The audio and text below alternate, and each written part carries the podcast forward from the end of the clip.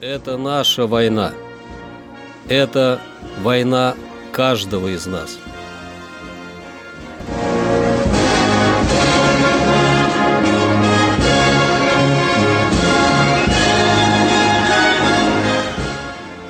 Проект информационного агентства «Регнум. Война. Хроника 1941-1945 годов. 7 февраля.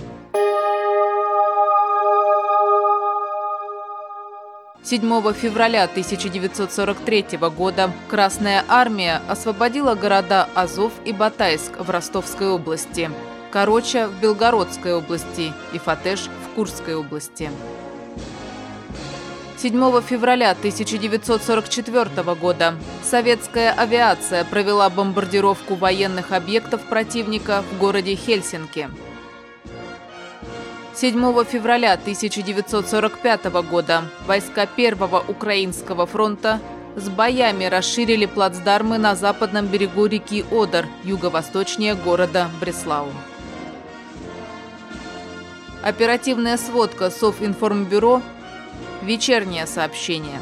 В течение 7 февраля наши войска вели наступательные бои и заняли несколько населенных пунктов.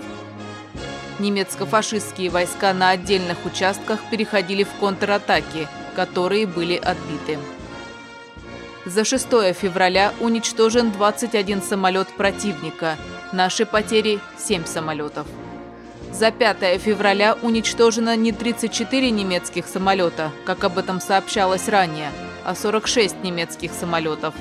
За 6 февраля частями нашей авиации уничтожено и повреждено 270 автомашин с войсками и грузами, 226 повозок с боеприпасами, 11 орудий с прислугой, 10 зенитно-пулеметных точек – Взорван склад с горючим, рассеяно и частью уничтожено до полка пехоты противника.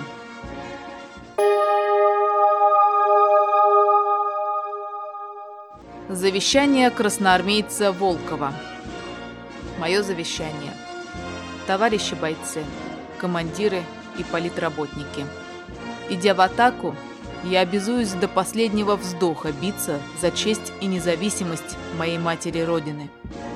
Сам я беспартийный, но если в бою прольется моя кровь, считайте ее кровью коммуниста.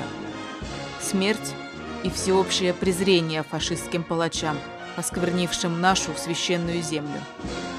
Дорогие братья по оружию, если я погибну в этом сражении, назовите меня коммунистом. Да здравствует великий советский народ! Передайте привет жене Маруси и дочери Тани. Февраль 1942 года.